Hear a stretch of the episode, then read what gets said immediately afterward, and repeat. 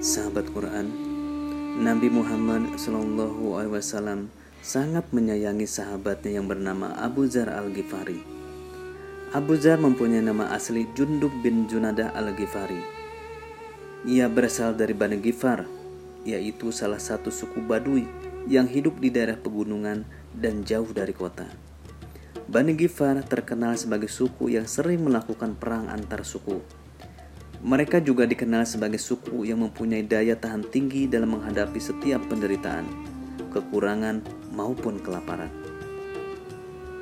Abu Zar yang mengenal Nabi Muhammad SAW melalui berita-berita seputar beliau yang beredar di kampung halamannya menjadi sangat penasaran untuk bertemu langsung. Ia pun memutuskan untuk meninggalkan kampung halamannya menuju Madinah. Setelah hijrah ke Madinah, Abu Jar yang telah membulatkan tekadnya untuk senantiasa berada di dekat Nabi Muhammad dan mengabdi pada beliau segera melaksanakan niatnya tersebut. Karena kesehariannya yang berada dan tinggal di masjid yang sering didatangi Nabi Muhammad, maka Abu Jar dapat senantiasa berkhidmat pada beliau. Ini membuat hubungannya dengan Nabi Muhammad SAW semakin dekat. Bukti kedekatan mereka ditunjukkan dari sikap Nabi Muhammad Shallallahu Alaihi Wasallam. Jika sehari saja beliau tidak melihat kehadiran Abu Zar dalam majelis beliau, maka beliau akan segera menanyakan ke mana perginya Abu Zar.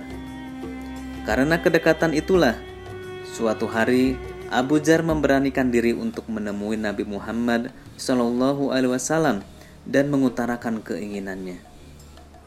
Abu Zar menginginkan sebuah jabatan yang menurutnya akan mampu diembannya.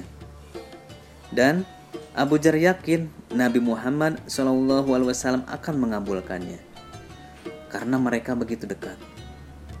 Ternyata Rasulullah berkata, "Wahai Abu Zar, sesungguhnya engkau adalah seorang yang lemah, sementara sebuah jabatan itu adalah amanah."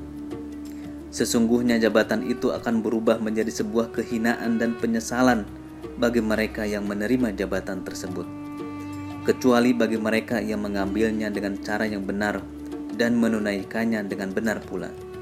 Hadis riwayat Ibnu Sa'ad. Abu Jar pun mematuhi apa yang disampaikan Nabi Muhammad SAW. Ia tak lagi meminta dan menginginkan jabatan, bahkan setelah Nabi Muhammad Shallallahu Alaihi Wasallam wafat.